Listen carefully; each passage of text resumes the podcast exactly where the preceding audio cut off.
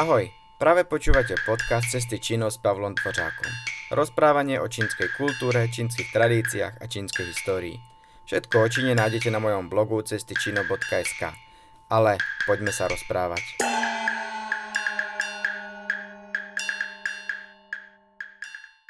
Alkohol je v Číne farebný. Je červený, je žltý, je biely. Čo to presne znamená? No, začnem červeným alkoholom. E, červený alkohol je víno v Číne. A to každé. To je jedno, či je to biele alebo červené. Minimálne v hovorovej reči. Úplne oficiálne to tak samozrejme nie je. Víno sa po čínsky povie ako alkohol z hrozná. Pudhaoťo.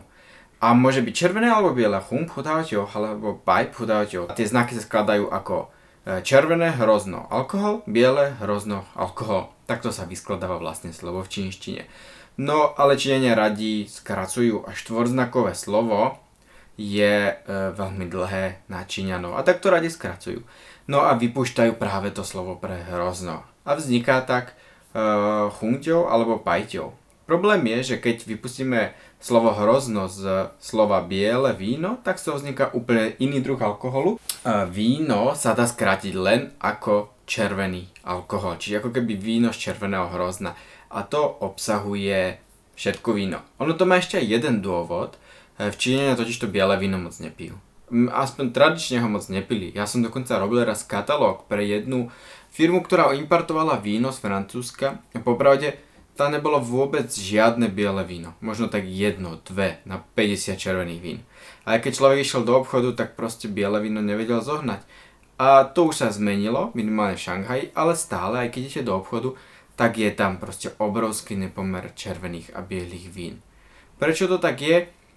Ťažko povedať, ja mám však svoju teóriu a to, že víno je v Číne dosť drahé, podstatne tak trikrát tak drahé ako u nás a Číňania ho preto pijú skôr ako aby vyjadrovali takú nejakú svoju spoločenskú vrstvu, je to nápoj takého luxusu, není to bežný nápoj pre Číňanov. No a červená je farba šťastia, Takže keď už si teda doprajú to víno, tak potom pijú to červené, pretože to prináša šťastie. A biela je tradične farba smrti, takže to radšej nie. To je moja osobná teória, či to tak je, to ťažko povedať. Čo to je teda ten biely alkohol, o ktorom som hovoril?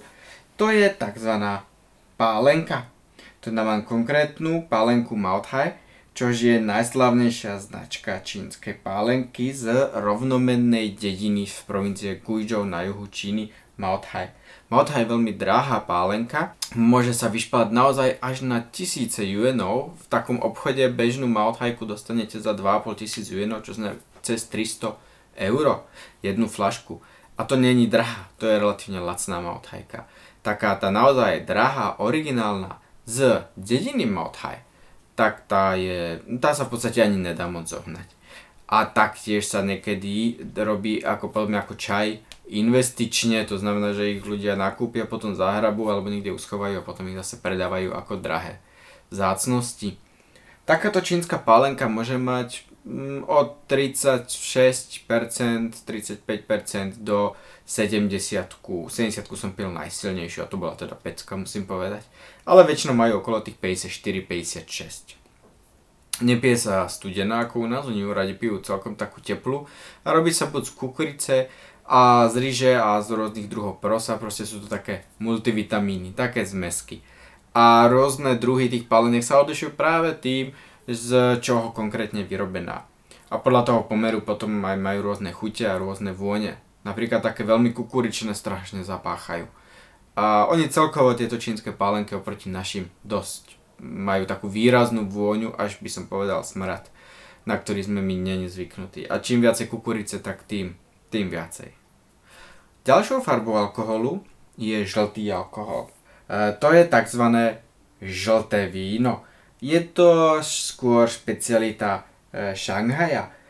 A, a dal, nazval by som to takou slabou becherovkou čínskou. E, má to nízky obsah alkoholu. Táto konkrétna má 11%. Taktiež sa delia občas na e, suché, polosladké a sladké, podobne ako naše vína ale majú oveľa výraznejšiu takú bylinkovú chuť.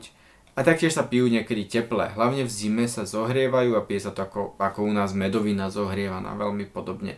Ono aj k medovine sa to niekedy trošku podobá. Hlavne e, tá, ten sladký chuangťou, čiže sladké žlté čínske víno. Vo zvyšku Číny, okrem Šanghaja sa popravde ale moc nepije. Teda v okolí provincii okolo Šanghaja, tomu sa hovorí Tianzhou, čiže uh, provincia Jiangsu, Zhejiang, Šanghaj. No a ešte trošku ďalej, tam sa pije, ale ďalej dá sa zohnať, ale ľudia to moc nepijú popravde. No a potom máme pivo. A pivo je to, čo dneska pijú Číňania najčastejšie popravde. Toto konkrétne možno poznáte, to je Qingdao. Pivo z rovnomeného mesta Qingdao, kde bol prvý čínsky pivovar a povedal by som, že je to aj najlepšie čínske pivo a taktiež je to najviac exportované čínske pivo. A Číňania dneska pijú asi najviac piva. Niekde pijú aj veľa pálenky v mnohých častiach a to je jedno či na severe aj na juhu, keď na sever sú tým povestní, ale tí južania tiež pijú celkom dosť, musím povedať, hlavne niektoré národnostné menšiny. No a e, v Číne má pitie alkoholu rôzne zákonitosti.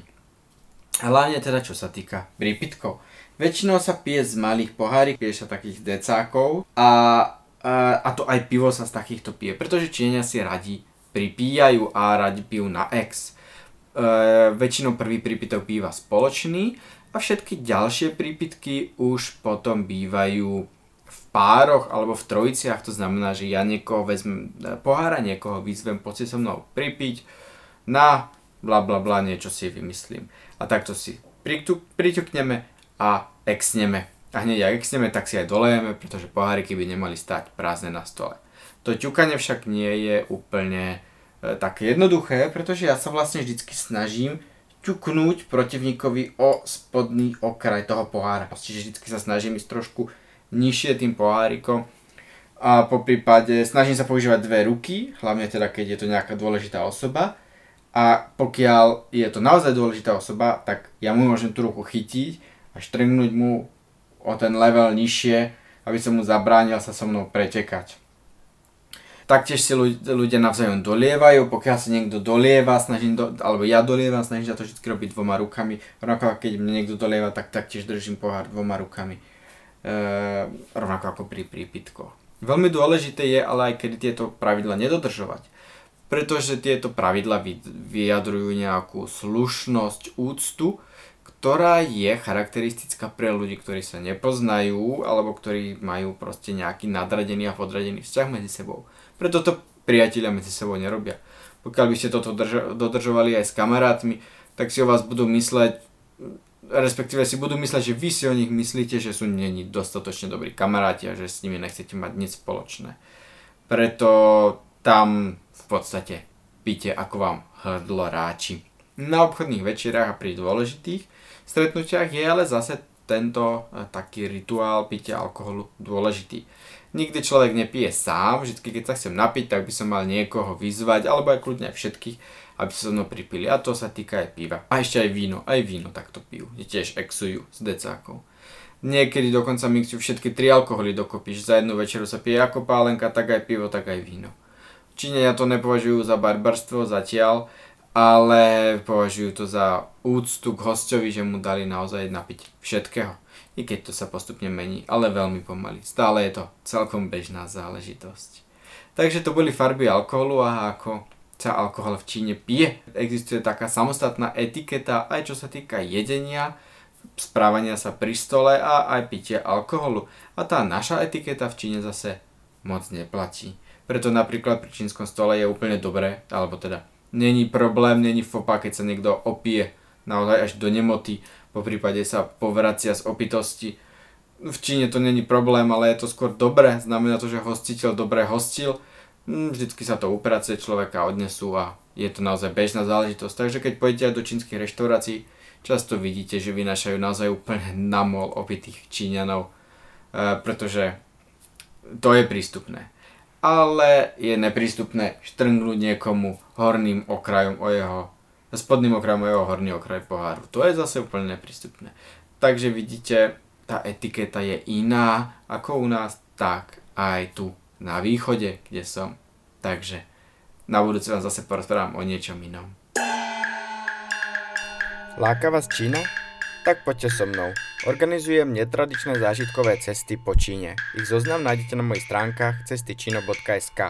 Tam nájdete aj videoblog o čínskej kultúre a čínskych tradíciách, rovnako ako aj cestovateľské videá. Tak, do počutia.